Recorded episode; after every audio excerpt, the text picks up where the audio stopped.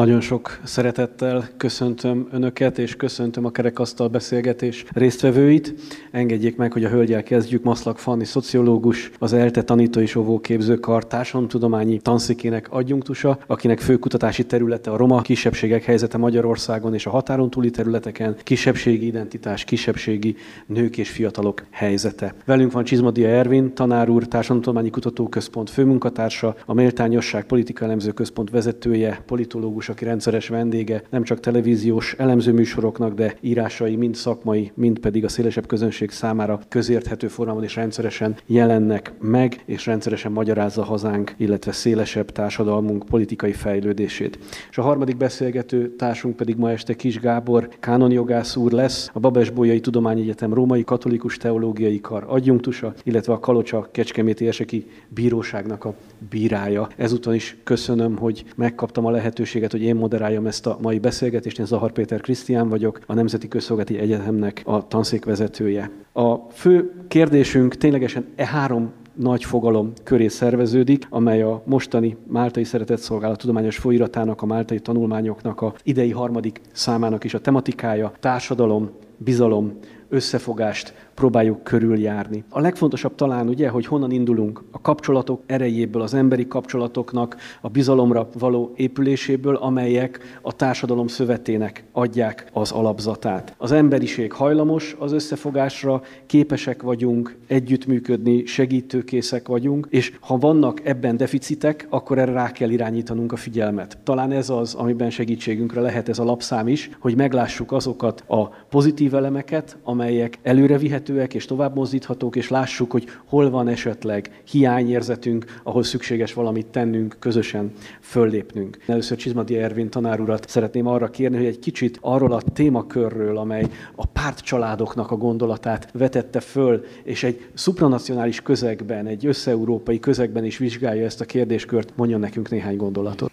Engem az kezdett el izgatni, hogy találjuk meg azokat az összefüggéseket, azokat a szempontokat, hogy milyen kapcsolatok léteznek pártok között. És ezt az egész kérdést történelmi keretbe is tettem, tehát az én tanulmányom ebben a lapszámban, az tulajdonképpen arról szól, hogy a pártcsaládok három történelmi korszakon keresztül fejlődtek ki, és jutottak el addig, ahol ma tartanak. És ezeknek a pártcsaládoknak a fejlődését igazából nagy társadalmi változásokhoz kötöttem. Van egy kiváló politológus, aki nagyon szépen leírta azt, hogy ez Nyugat-Európában hogy történt. A nyugati fejlődésnek az az érdekessége, hogy a társadalom az nagyon mélyen benne van a politika formálódás folyamatában. És nekem az az érzésem, és erről régen próbálok már írni, hogy Magyarországon talán az az egyik nagy problémánk, hogy a társadalom, mint olyan, az nem nagyon tudja artikulálni magát. Tehát nem tud impulzusokat adni igazából a politikának, és a politika erre nem tud rászerveződni, illetve ha rászerveződik, akkor ilyen, ilyen másodlagos dolgok alapján szerveződik. Mivel a társadalmunknak történelmileg nézve nincs nagyon szerkezete, ezt én így mondanám. Ebből következően a pártok kénytelenek nem társadalmi, hanem másfajta szempontokra rászerveződni, és akkor hát lényegében ennek is köszönhetjük azt, hogy mind a mai napig elég másképpen látjuk a magyar politikát, mint a nyugatit. Hadd mondjak önöknek egy példát. Ugye az, hogy például Magyarországon sokkal kevesebb tüntetés, utcai megmozdulás van, mint Nyugat-Európában, annak talán az is az egyik magyarázata, hogy a társadalom nem tudta történelmileg artikulálni magát, nem tudott megszerveződni, nem jött létre tulajdonképpen a civil társadalom történelmileg, mert az, hogy ma sem jött létre, az mindannyian érezzük, de Nyugat-Európában ugye ez a folyamat több száz évvel ezelőtt kezdődött meg, és ebből következőleg tehát talán kimondhatjuk, hogy ha nem is több száz éves, de nagyon komoly lemaradásban vagyunk ebben a tekintetben. És ez a tanulmány tulajdonképpen azt veszi végig, hogy ez a három nagy korszak, az első ugye a nemzetállamok létrejöttének a kora, a második ugye az 1945 utáni fejlődés, amikor elindult ez az európai egység, és a harmadik korszak pedig az 1980-as évektől kezdődött, amit én a szövegemben posztindustriális kornak nevezek, tehát hogy ez hogyan hatott a pártok fejlődésére, és itt is tulajdonképpen ez a három korszak három különböző pártfejlődési modellt hozott elő, és mi ebből megint csak azt mondom, hogy kimaradtunk, mégpedig azért maradtunk ki, mert ezek a nagy forradalmi átalakulások azok bennünket tulajdonképpen nem érintettek, vagy csak megkarcoltak. Tehát igazából az összes problémánk, amit hordozunk, hurcolunk magunkkal, az szerintem abból fakad, hogy mindig próbálunk a nyugathoz csatlakozni, igazodni, átvenni a nyugati mintákat, de éppen amiatt, hogy ez a társadalmi szövet, ez nagyon gyenge, ezért ez, ez soha nem sikerül. És akkor ezt ragozom tulajdonképpen, illetve megpróbálok még a tanulmány végén magyarázatot adni arra, hogy a Fidesz nevű magyar kormánypárt az tulajdonképpen miért került szembe Európával, illetve miért kellett kilépnie a Fidesznek ugye abból a pártcsaládból, amelybe sokáig volt. Ugye ez az Európai Néppárt, ugye bizonyosan tudják, hogy ma a Fidesznek a képviselői az Európai Parlamentben független képviselőként vannak jelen, tehát nem tartoznak egyetlen pártcsaládba sem. Ugye az Európai Parlamentet talán 7 vagy 8 pártcsalád alkotja pillanatnyilag, a legnagyobb pártcsalád az Európai Néppárt, aztán a szocialisták, nem mondom végig az összeset, és akiknek ugye nincs pártcsaládjuk, azoknak sokkal gyengébb az érdekérvényesítő képességük. Nem véletlen, hogy a magyar miniszterelnök folyton mondja azt, hogy ugye a jövő évi európai parlamenti választások jó lenne, hogyha változást hoznának, tehát az ő számára kedvesebb pártok jobb eredményt érnének el, és ezzel a befolyásuk növekedhetne. És hogyha család, akkor nagyon izgalmas egy kánonjogász szemével a családnak a fogalma, jelenléte, hiszen az egyházi jogban is alapvetően foglalkoznunk kell ezzel az alapegységgel. Ezért kérdezném Kis Gábort, hogy a tanulmányában hogyan közelít ehhez a családfogalomhoz és magának a család pastorációnak a kérdéséhez próbáltam egy-két gondolatot megfogalmazni arról, hogy egy egyházjogász, egy kánonjogász, az hogyan látja a család intézményét, egyáltalán a család, mint fogalom, az hogyan jelenik meg az egyházjogba. Itt is az egyházjog alatt ezt a fogalmat használom a mai este során, akkor alapvetően a katolikus egyház jogrendjét értem az alatt, azon belül is, hogy két nagy jogrendet különböztetünk meg egymástól, a latin és úgynevezett a keleti jogrendet. Itt én általában a latin jogrendre fókuszálok. Az első konklúzióm az rögtön az lett, hogy a család fogalom az nem egy tipikus témája a latin egyházjognak, és erre próbáltam néhány szempontot hozni, hogy vajon miért fejlődhetett így a katolikus egyház jogrendje,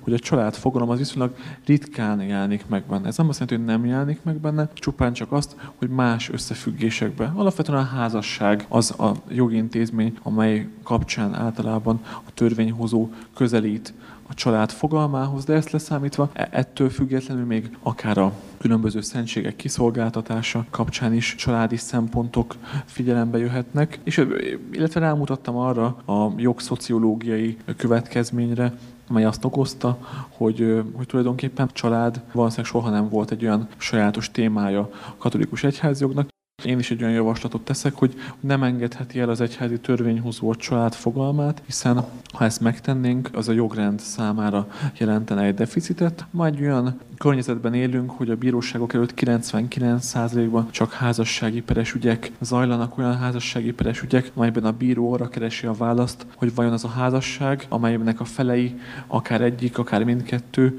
általában inkább csak az egyik hozzáfordul, az olyan érvényes vagy érvénytelen volt-e. Hiszen a katolikus egyház jogrendje szerint nincs olyan, hogy vállás, azonban érdemes megvizsgálni azt, hogy volt olyan körülmény, ami miatt egy házasság alapvetően már meg sem köttetett, ami miatt ilyen jogászi szóhasználattal éve érvénytelen.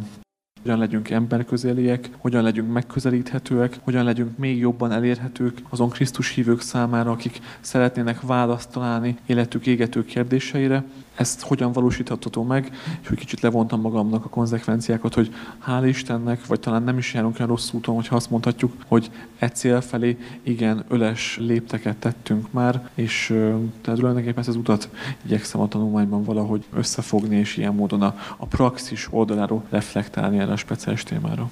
Maszlak Fanni pedig szerzőtársaival egy nagyon izgalmas, a társadalom szövetének bizonyos szegmenseit vizsgáló, és ténylegesen a társas kapcsolatok mögött is meghúzódó kérdéseket próbált szociológiai szempontból vizsgálni. Szabolcs-Szatmár Bereg vármegye keleti részében végzett terepmunkát, és azt nézte, hogy vajon ebben a közegben milyen módon hatnak azok a fogalmak, hogy bizalom, és hogy milyen módon fog az összefogás megjelenni, és hogy ténylegesen milyen nehézségekkel küzdenek a térségben élők. Felvetődik a kérdés, hogy miért ezt a területet kezdtük el kutatni, miért szabolcs már Bereg vármegyét. Egy közel volt hozzánk, tehát kötődés szempontjából is, illetve mind a hárman erről a területről érkeztünk, illetve itt végeztünk már korábbi kutatásokat is, szóval a saját empirikus kutatásainkat is valamilyen szinten be tudtuk emelni, ebbe is a tapasztalatainkat is. Ugye a társas kapcsolatok, illetve a digitális készségekhez való erőforrásra próbáltunk igazából összpontosítani, és azt próbáltuk igazából megnézni, hogy a szubjektív jólétben mi három kategóriát hoztunk létre, és akik ebbe a kategóriába beleestek,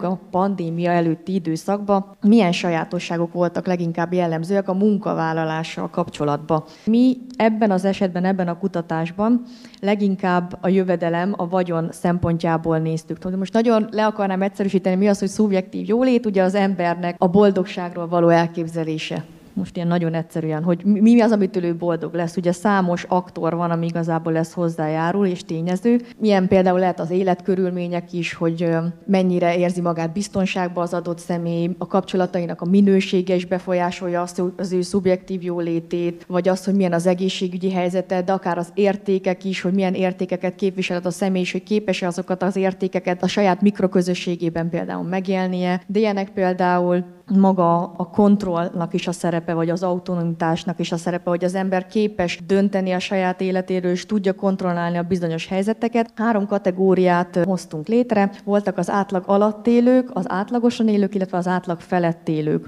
Kíváncsiak voltunk arra a kérdésre, hogy az egyes jóléti kategóriákban az emberek mit mondanak arra, hogy Magyarországon mi kell ahhoz, hogy valaki sikeres legyen, vagy legalábbis boldogulni tudjon. És nagyon szépen elkülönültek az egyes kategóriák szerint, hogy hogy kinek mi szerint, mi a legfontosabb, ami szerint az emberek tudnak boldogulni Magyarországon. És például az átlag alatt élők és az átlagon élők emberek szerint a kapcsolatok a legfontosabbak ahhoz, hogy valaki ma érvényesülni tudjon Magyarországon, vagy hogy integrálódni tudjon legalábbis a munkaerőpiacra vagy a magyar társadalomba. Míg akik az átlag felett élők voltak, ők azt mondták, hogy az egyéni törekvések azok, amik a legfontosabbak. Tehát az egyén nem múlik magán, hogy ő maga szerencse kovácsa, mondjuk így. Úgyhogy a különböző dimenziókban nagyon szépen lehetett látni, akár a kapcsolati dimenziónál is, hogy az átlag és az átlag alatt élőknél jóval kisebb ez a kapcsolati háló. Az alacsony életszínvonalon élő embereknek inkább erős kötéseik vannak, ez inkább a szoros családi kötelékeket jelenti, amik kevésbé használhatóak mondjuk így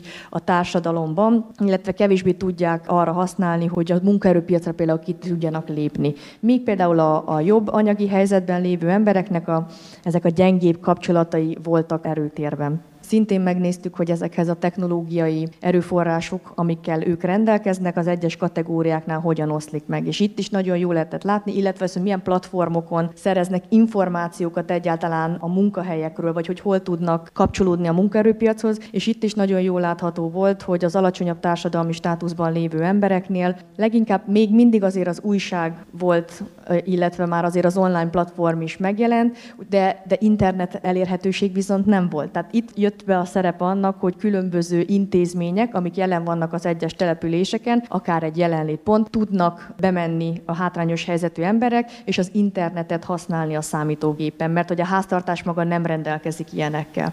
Mint hogyha most a törésvonalak irányába mozdultunk volna el, hogy fölmutassuk, hogy hol húzódnak problémák, és ilyen szempontból érdekes lehet, hogy vajon mi formáljuk a pártokat, és a társadalom hat-e arra, hogy hogyan működnek és milyen közegben működnek, vagy pedig a pártok formálják a társadalmat és alakítják a körülöttük lévő közeget?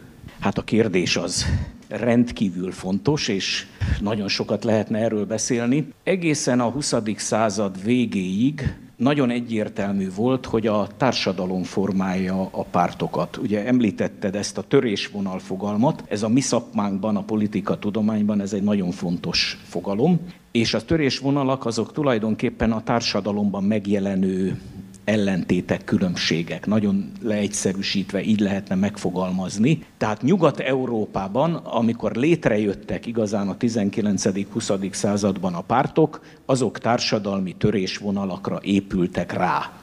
Ezt a dolgot viszont mi nem tudtuk 1990 után megismerni, mert egészen egyszerűen megváltoztak a társadalmak addigra. Tehát miközben ugye benne van a magyar tudatban is, meg általában Kelet-Közép-Európában, hogy kövessük a nyugatot, másoljuk, azt csináljuk azt, mint ők, de azért nem tudtuk megcsinálni, mert azok a törésvonalak nem voltak már jelen, amelyekre nyugaton a pártok ráépültek a 20. század elején. Tehát ilyen egyszerű dolgokra kell gondolni, hogy volt-e munkásosztály, vagy nem volt. Mert Nyugat-Európában ugye létrejöttek munkáspártok a 20. század elején. Miért? Mert volt olyan, hogy munkás 1990-ben, amikor a rendszerváltás megtörtént, akkor meg mindenki amellett érvelt, hogy ezek már ilyen idejét múlt dolgok, és valóban azok is voltak. Vagy úgy parasztság. Tehát magyarán egészen más alapokon indult a, a pártosodás nálunk, és ebből fakadóan, tehát ez egy felülről irányított pártosodás döntően. Nyugat-Európa alulról hozzáteszem, hogy az egész nyugati történelem alulról épült. A követő országok, azoknak meg nincs idejük alulról megszerveződni, plusz amit próbáltam mondani, hogy a szerkezet sem alulról épül, tehát ebből következően nincs más, mint fölülről az elit által létrehozott pártok jöttek itt nálunk létre, és ebből adódóan a törésvonalak elitek között vannak. Biztos sokan ismerik ezt a fogalmat, hogy az ellenzék fogjon össze, és így tovább. Az is nehezen megy, az ellenzéken belül, arról meg végképp nem lehet beszélni, hogy kormányoldal és ellenzék fogjon össze. Miért? Mert az elitek között olyan törésvonalak vannak, amelyek kizárják egymást. Tehát mit tudom én, az egyik materialista, a másik nem, az egyik nyugatpárti, a másik nem, az egyik inkább az európai egységeben hisz, a másik inkább a nemzetállamban hisz. Olyan törésvonalak jöttek itt létre az elmúlt 30 évben. Ember legyen a talpán, aki majd ezeket le fogja egyszer küzdeni. És igen, szóba került itt ez a fontos gondolat, hogy történeti távlatokban gondolkodni. Nekem van egy olyan képem, hogy volt időszak a történelmünkben, amikor a kánonjog az egész társadalomra érvényes módon tekintett, és úgy gondolt, hogy tényleg az egész társadalomra vonatkozóan tud kinyilatkoztatást tenni. Hol állunk esetleg ezzel most? Ugye említetted, Gábor, a család fogalmának a fontosságát, hogy ez megmaradjon a kánonjogon belül, de most pont egész társadalmunkban magáról a családról nagyon jelentős viták folynak, hogy mit értünk ez alatt. Akkor hol lehet ebben a kánonjog szerepe, iránymutatása? Számos civil jogi jogintézmény a kánonjogból fejlődött ki, ahogy egyébként pedig a kánonjog számos római jogi gyökérrel bír. A 20. században úgy hívhatnánk népegyháziság valósult meg hogy ez mára megszűnt, mára az egyházjog az nem fedi le a társadalom egészét, hanem pusztán csak egy adott közösség a társadalomnak, egy többé vagy kevésbé fontos, mások által meg éppen nem fontosnak tartott egyházi közösségnek a saját belső jogrendje, és ilyen módon már nem léphet azzal a tekintéllyel föl, hogy ő egy egész társadalom számára kíván normatív szabályokat hozni. Ez a második vatikáni zsinat az úgy pozícionálta az egyházat, olyan egyházképet festett, amely nem a társadalomtól elkülönül,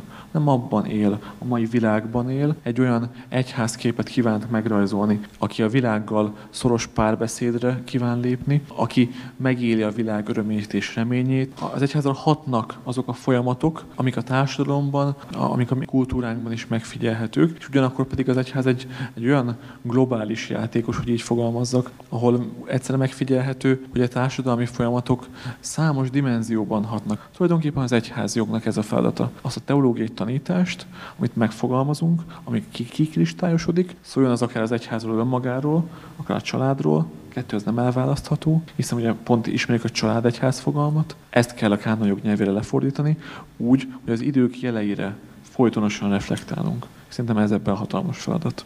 Említette Gábor ezeket a nagy különbségeket, amelyek vannak, szerintem nem csak Európán belül és földrészek között, hanem a tanulmányaitok alapján Magyarországon is nagyon komoly társadalmi feszültségek és különbségek vannak. Az egyik központi fogalom ennek megértéséhez talán ez a társadalmi tőke volt.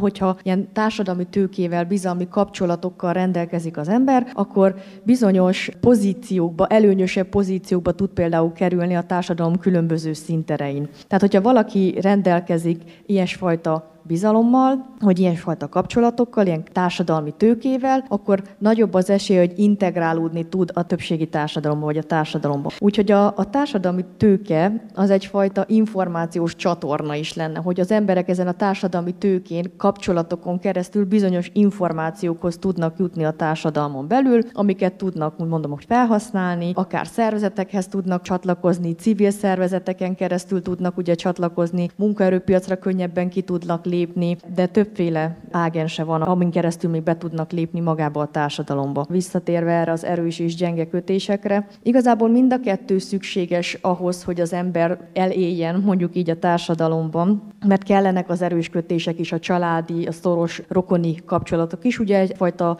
stabilitást ad az ember életének ezek az erős kötések. Viszont mivel hasonló társadalmi státuszból érkeznek azok az emberek, akik ugye a családomnak a tagjai, vagy a szoros ismerős, ismerőseim, ők azért plusz többletinformációval annyira nem tudnak hozzájárulni az én életemhez, az én jólétemhez, vagy ahhoz, hogy én például előnyösebb pozícióba tudjak kerülni a társadalomba. És ezzel szemben vannak ugye ezek a gyengébb kapcsolatok, amik például sokkal kiterjedtebbek, ezek egy ilyen lágyabb kapcsolatokat jelentenek.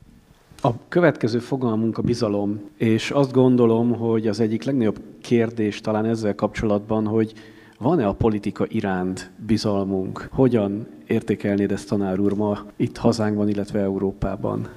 Már a 90-es években azt kérdezték tőlünk politológusoktól az újságírók, hogy miért bizalmatlan a magyar társadalom a politikával. Azóta eltelt kb. 30 év, a kérdés ugyanúgy megvan. És már akkor is azt mondták, hogy hát szörnyű a magyar társadalomnak az állapota már az első közvéleménykutatások, ugye a közvéleménykutatás a 80-as évek végén jelent meg Magyarországon, és már ezek azt mutatták ki, hogy a magyar társadalom bizalmatlan a pártok iránt.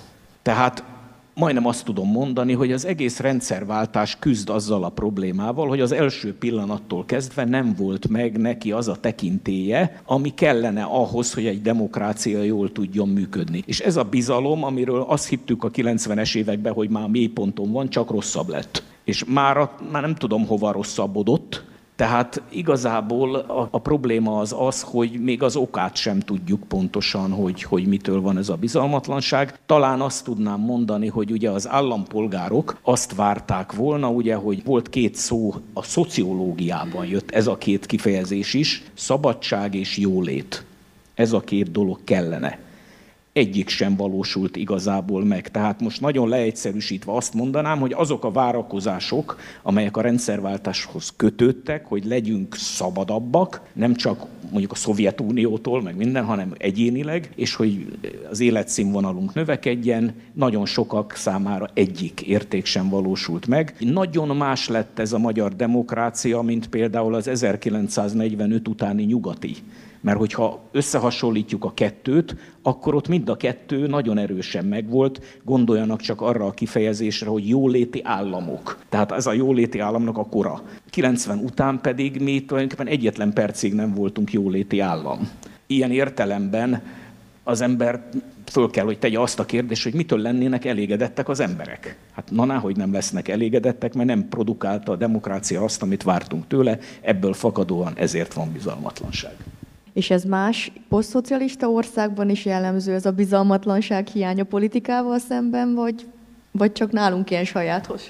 mindenütt jelen van, nyilván nem egyforma mértékben, tehát ugye ilyen madártávlati összehasonlításban szeretjük azt mondani, mi vagyunk a legrosszabbak, de hogyha megkérdezünk egy szlovák átlagpolgárt, akkor ő se nagyon lelkesedik. És akkor most gondoljunk a lengyelekre, most ugye az ellenzék nyert a választáson, de hát nyilván az ellenzék szerint Lengyelország is mélyponton van, szóval nagyon-nagyon hasonló a dolog. Van, amiben egyediek vagyunk, ez pedig tényleg talán az, hogy mi állunk a leginkább szemben az Európai Unióval. Tehát ilyen értelemben mi kilógunk a posztszocialista országok sorából.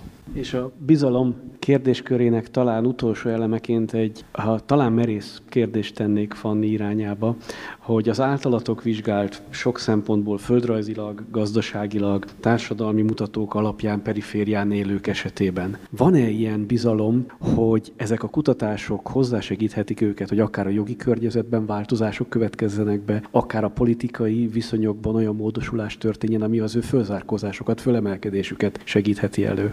Egyelőre most még, még nem látom. Tehát a bizalom az egy bocsánat, egy marha fontos dolog minden társadalom életében. Igazából ugye azok az országok a sikeresek, ahol ez a bizalom egyáltalán megvan, és hogy mélyen beágyazott magába a társadalomba. Azok, ahol ez kevésbé van jelen, kevésbé sikeresek, amint tudjuk. Tehát ott adnak a startupok és az adott vállalkozások is, például civil szervezetek is jól működni, ahol ez a bizalom ott van.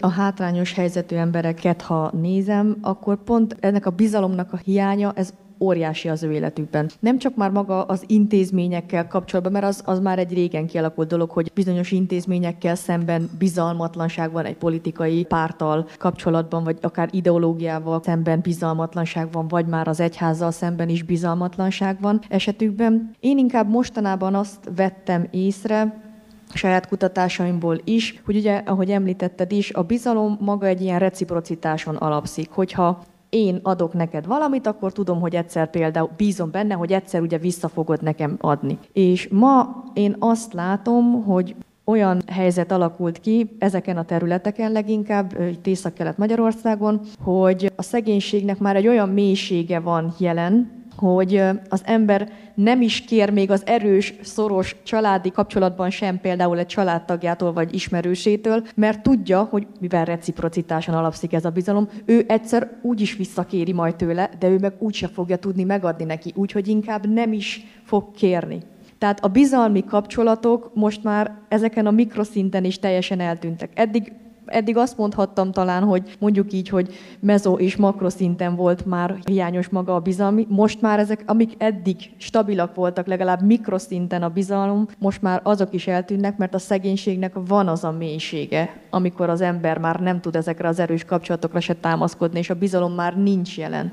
A harmadik fogalmunk ugye az összefogás. Tanár úr, lehetséges egyáltalán pártok közötti összefogás, együttműködés, bizalomhiányos szituációkban, és ott, ahol ilyen erős törésvonalak mutatkoznak? Mikor van az, amikor egy ország, mint ország nagy teljesítményre képes? Itt én behoznám azt a fogalmat, amiről még nem beszéltünk, ez a kohézió fogalma. Ez is részben a szociológiából jön, de a politológia is nagyon használja. Tehát azok az országok tudnak kiemelkedő eredményt elérni, amelyekben a társadalmi kohézió magas szinten áll. Azaz nem atomizáltak a társadalmak. Nem az van, hogy egyénekre esnek szét, vagy kis csoportokra, hanem vannak közös célok, az adott ország állampolgáraiban.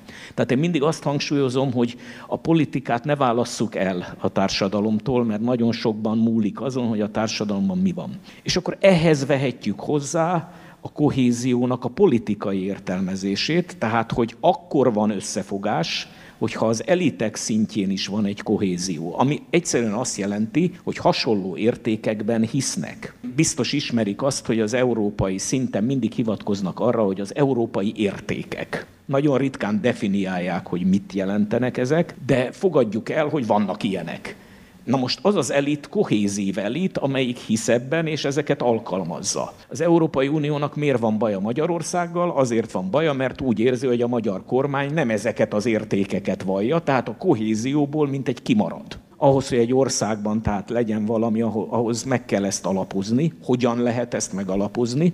Például meg lehet alapozni egy olyan fogalommal, ami oktatáshoz vezet el bennünket, az állampolgári neveléssel. Ugye Magyarországon szinte ismeretlen fogalom, vagy ha ismerjük is, de nem nagyon alkalmazzuk. Az 1945 utáni Nyugat-Európában ezt vastagon alkalmazták. Például Németországban, ha vele gondolnak, hogyan lehetett Németországból demokráciát csinálni, úgyhogy megtanították őket részben az oktatási rendszeren keresztül. Ez Magyarországon kimarad, ebből fakadóan Magyarországon azt hisszük, hogy a demokrácia majd véletlen egy egyszer csak létrejön. Véletlen nem fog létrejönni. Mert kell, hogy kapjon valami oktatási lábat e, ez a dolog, ha ez nincs, akkor nem. Az elitek szintjén pedig azért nagyon nehéz ezt a kohéziót létrehozni, mert, mert nagyon más demokrácia felfogása van mondjuk Magyarországon a baloldali és a jobboldali elitnek. Ugye ezt ki is mondta a magyar miniszterelnök, hogy ő inkább egy illiberális megközelítésben hisz, a másik oldal a liberális demokráciában hisz. Nagyon nehéz itt találni egy, egy, egy közös minimumot, amíg ez a közös minimum nem lesz, addig nem lesz egységes országos teljesítmény sem. Talán az egyházon belül ez a közös minimum ez adott, de úgy tűnik, hogy ott is vannak azért aktuális vitakérdések is, amelyek újra és újra előjönnek, és az összefogásra talán egy új utat mutatott most Ferenc pápa a szinodális úttal. Hogy jelenhet ez meg, mint az összefogás eszköze? Miben segítheti ez a katolikus egyházat? A színódus, szűn hodosz, görög szóból eredő kifejezés a közös úton létet jelenti. Rómában már két hete tart az a színódusi folyamat, az a 16. színódus, amelyet Ferenc pápa hirdetett meg 2021-ben. Ez egy igen sajátos intézmény a katolikus egyháznak, egy, egy mindig meglévő, de mostán azt mondhatjuk, hogy a Ferenci pontifikátus során újra felfedezett valósága annak tudatosítása, hogy az egyház közössége, és ilyen módon a hívők közössége, de ugyanakkor a, a, ez egy kicsit ki is lépve akár, tehát a világ egész egy közös úton jár, egy, egy zarándoklatot folytat, amiben mindannyian úton vagyunk, és ezen úton lét, ezen közös úton létnek a tudatosítása alapítása nyugszik tulajdonképpen a, a szinodális folyamat egész teológiai tartalma. Ez abból a sajátos egyházi önértelmezésből származik és ered, amely is mindig jobban megismerjük azt a valóságot, azt az egyházi közeget, ami, ami összetett egyszerre materiális és immateriális, egyszerre transzcendens és immanens,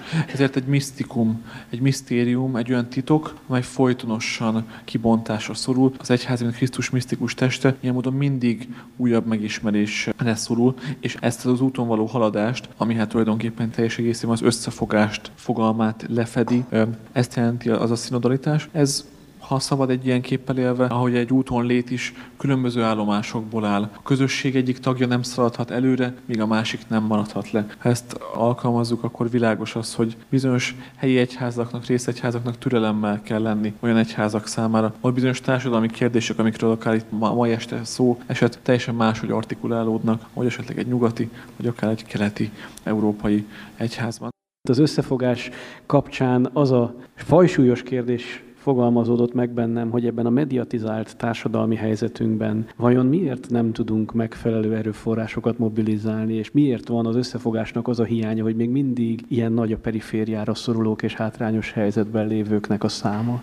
maga az erőforrás megvan, és hát, hogy meg lenne, csak nem mindig megfelelően van inkább célozva. Valahogy azt kell, hogy mondjam. Hogyha itt is azt mondom, hogy akkor, hogy összefogás, hogy erről beszélünk, ez is ugye több szintéren van. Tehát el tudom képzelni persze egy nagyobb makroszinten, hogy, és akkor akár abba benne lett maga az állam, hogy hogyan segíthetné magát ezt az összefogást, hogyan ösztönözhetné, és akkor itt bejöhetne az, hogy igen, oktatáson keresztül magát a demokráciának az oktatását, egyáltalán azt, hogy mit jelent az, hogy állampolgárság, milyen jogaik vannak ezeknek az embereknek, ugyanis sok esetben ezek a hátrányos eredetű emberek azt sem tudják, hogy milyen jogok, amik megilletik őket. Tényleg nagyon jók, hogy vannak bizonyos összállami intézkedések, amik próbálják az összefogást serkenteni, de, de előbb-utóbb ezek elfogynak, ezek eljönnek onnan, nem lesznek ott, és valaminek fent kell tartania igazából azon az adott településen a, a lokális közösségnek az erejét, ezt az összetartást. És én tényleg ebbe hiszek, hogy maga a településnek kellene önfenntartónak lennie ilyen szinten az összetartás szempontjából. Valószínűleg a tapasztalatunk és a konklúziónk az lehet ennek kapcsán, hogy akkor a bizalom megteremtésével és az összefogás elősegítésével lehet a társadalmi nehézségeket, válsághelyzeteket átvészelve egy még erősebb közösséget lehetőséget teremteni. Az összefogás és a bizalom számomra az elmúlt év februárjában olyan plastikusan megfoghatóvá vált, amikor az orosz-ukrán háború elkezdődött, és Magyarországon ilyen nagy számban jelentek meg ukrán menekült emberek. Fantasztikus volt látni az, hogy, hogy szemmel láthatóan társadalmi helyzettől, anyagi helyzettől függetlenül mindenki milyen segítéssel és milyen odaadással volt jelen. Az, hogy ilyen társadalmi összefogást tapasztaltam én személy szerint, ez vélelmezem, hogy más is, hogy ennek mik lehetnek az okai elismeréssel adózom a Máltai Szeretett Szolgálatnak is, és minden magyar szervezetnek, amelyik ebben a munkában kivette a részét. Amit hozzátennék, az viszont az, hogy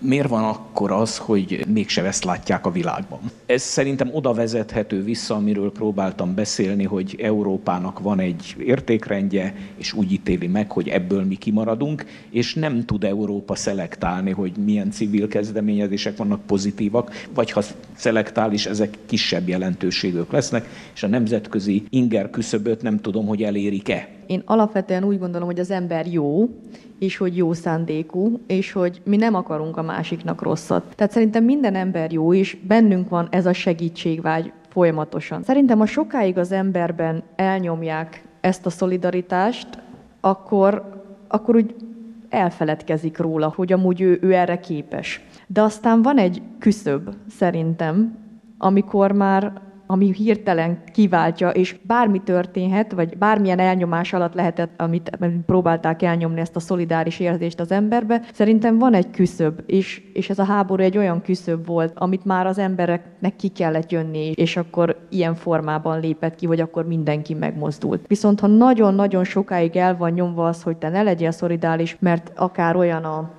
politikai kommunikáció is mi egymás, hogy ezt nem támogatja az, hogy te szolidáris legyél, legalábbis bizonyos kisebbségi csoportokkal szemben, teljesen mindegy etnikai vagy nemzeti kisebbséget nézünk, akkor tényleg az emberben ez így elnyomódik ez az érzés. Hát ez a Ferenci gondolat.